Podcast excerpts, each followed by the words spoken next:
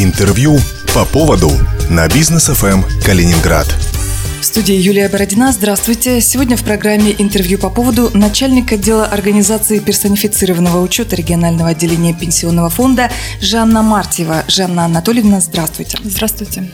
С 1 января вступил в силу закон о введении электронных трудовых книжек. Понятно, что электронная трудовая – это цифровая копия бумажного документа. Скажите, а как физически она выглядит? Э, это цифровой код для каждого работника или, или какая-то карточка, может быть, наподобие снился? Что это? Нет, э, это, в принципе, обычный документ будет только в электронном виде. То есть вот как вся отчетность представляется в пенсионный фонд по другим видам документа, точно так же будет представляться и электронная трудовая книжка. Она сохранит все те же параметры, параметры, которые в бумажной э, трудовой книжке находятся, просто представляться будет в электронном виде. Никаких дополнительных э, снилсов или еще каких-то кодов никому ничего присваиваться не будет. Все это сдается на конкретного человека по его фамилии, имени, отчеству и на тот СНИЛС, который ему уже присвоен. Это идет как бы сбор информации о трудовой деятельности, которая раньше заносилась в обычную трудовую книжку. А что нужно знать, э, знать работнику об электронной трудовой? Что нужно делать? Ну, в принципе, вот 2020 э, год, он получается переходный. И э, что нужно знать всем работающим гражданам? У нас у всех есть трудовые книжки. То есть мы уже давно трудоустроены, на нас их завели в свое время. Значит, каждый сотрудник должен будет определиться, в какой вариант документа он хочет себе оставить. Бумажный или электронный. До 1 июля 2020 года каждый страхователь должен письменно изъявить своего работника, чтобы он сделал выбор. И до конца года каждый работник должен также письменно подать свое решение страхователю. А оставляет он за собой бумажный вариант или чтобы у него была информация только в электронном виде. Тут я хочу как бы поправить. Сдаваться отчетность пенсионный фонд будет только в электронном виде. Но у работника э, будет оставаться, если он выбирает бумажный вариант, то есть продолжает э, вестись и бумажное, и представляются документы в электронном виде в пенсионный фонд. Там они аккумулируются, собираются и обрабатываются. А если кто-то как бы выбирает только электронный вид, значит, страхователь делает соответствующую запись в вашу бумажную трудовую книжку и выдает ее на руки. То есть он ее у себя больше не хранит. А вся информация будет передаваться в электронном виде. А скажите, на ком лежат затраты по оформлению такого документа в цифровом формате? Ну, как таковых особых затрат-то нет. Э, наши страхователи, они уже все нам отчитываются в пенсионный фонд. Это у нас как бы не первый вид отчетности, у нас там и СЗВМ, и СЗВ стаж. Это получается как бы определенный, ну, дополнительный блок. То есть все, кто отчитывается нам по электронным каналам связи. Они уже работают с какими-то операторами, э, покупают у них программный продукт сразу. И получается, приобретя новую версию, устанавливая себе, э, у них открывается вот эта возможность обрабатывать документы в электронном виде. То есть, в принципе, а, документы как представлялись, так и будут в электронном. Кто нам изначально представлял документы в бумажном варианте, то есть они должны будут заполнить на работника в бумажном варианте данный вид документа и представить так же, как и раньше, либо принести ногами, либо отправить почтой. То есть для, скажем, страхователей ничего не меняется. Единственное, что э, я так думаю, что надо переходить вот всем, кто еще остался представлять документы в бумажном варианте, им надо переходить на электронный, потому что это более удобно, более оперативно и более доступно, скажем так. А, вот отчеты уже сдаются. Скажите, отлажена ли система? С какими трудностями сталкиваются сейчас работодатели? Нет, отчеты нам еще не сдаются. Э, в принципе, срок стоит до 15 февраля.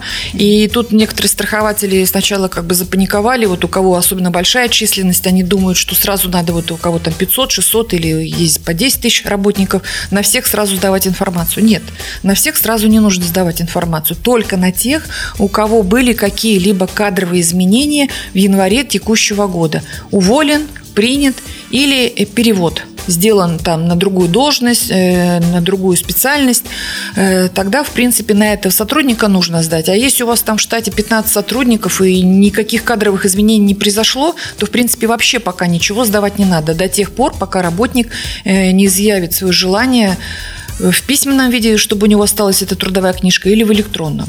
То до есть 1 июля? Или до конца года? Нет, работник должен заявить свое желание до конца года. Это страхователь должен оповестить его до 1 июля. Поэтому, если большие вот организации, мы рекомендуем как-то, ну, планово, там, отделами или кем, чтобы они собирали эти заявления и какими-то частями сдавали. Тогда им самим будет просто это легче сделать. Хорошо. Жанна Анатольевна, а работающим по трудовому договору, куда нужно обращаться за электронной версией трудовой книжки? Ну, мы все работаем по трудовым договорам, в принципе. Имеется в виду, что без э, оформления по, по трудовой книжке, трудовой договор? Ну, я так понимаю, вы имеете, наверное, индивидуальных предпринимателей, работодателей, наверное, эту категорию? Нет. Нет? Мы все работаем, в принципе, по трудовым договорам. И у нас как бы у всех все равно издается какой-то приказ, распоряжение на, по организации. И другой вопрос, если страхователь должен был завести трудовую книжку, и по каким-то причинам он это не сделал, то есть ему нужно это будет как бы все равно к этому подходить и уже заводить вот эти электронные трудовые книжки и сдавать. По сути, все, кто оформляет трудовые договоры, они все подлежат. Может быть, вы имеете в виду гражданско-правовой договор? Это немножко другой вид оформления. Вот в этом случае, да, никакие трудовые книжки не заводятся.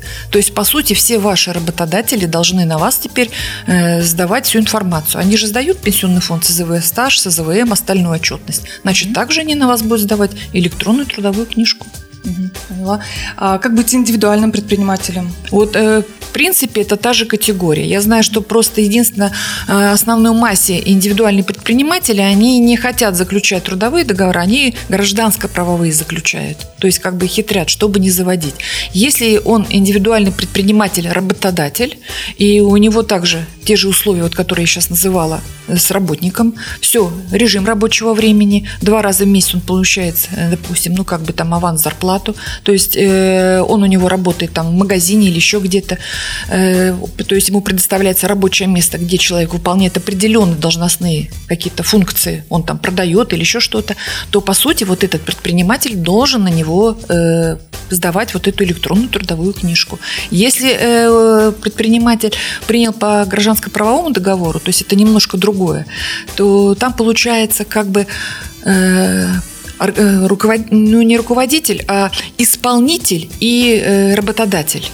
То есть э, вот этот исполнитель, он может э, занять, нанять себе других работников, они будут выполнять э, какую-то работу, и тот ему будет оплачивать. То это другой вид договора. Предприниматели многие хитрят для того, чтобы не нести какие-то социальные вот эти нагрузки перед своими работниками. Больничные листы не оплачивать, ну, еще там подпуска не отпускать. А по сути они нарушают права своих работников. А, еще такой вопрос. Вот через личный кабинет на сайте Пенсионного фонда можно следить да, за всеми данными, которые вносятся в электронную трудовую книжку.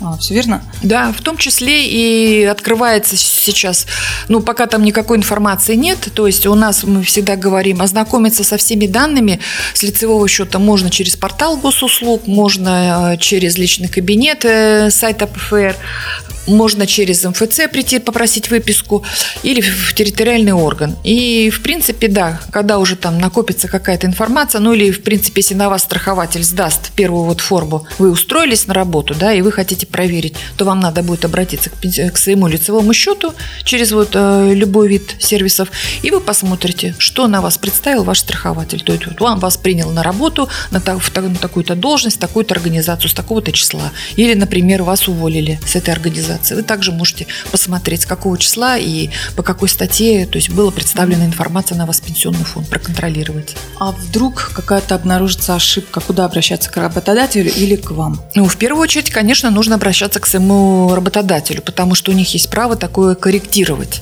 э, данные сведения. Ну, бывают разные там случаи. Люди и в суде доказывают свою правоту. В принципе, э, есть некоторые возможностью пенсионного фонда корректировать информацию на основании документов, которые люди представляют. То есть тут чисто индивидуально, так вот нельзя сказать. Спасибо. Мы завершаем. Сегодня в программе интервью по поводу начальника отдела организации персонифицированного учета регионального отделения пенсионного фонда Жанна Мартьева. Спасибо вам за беседу. До свидания. В студии была Юлия Бородина. Держитесь курса. По поводу на бизнес ФМ Калининград.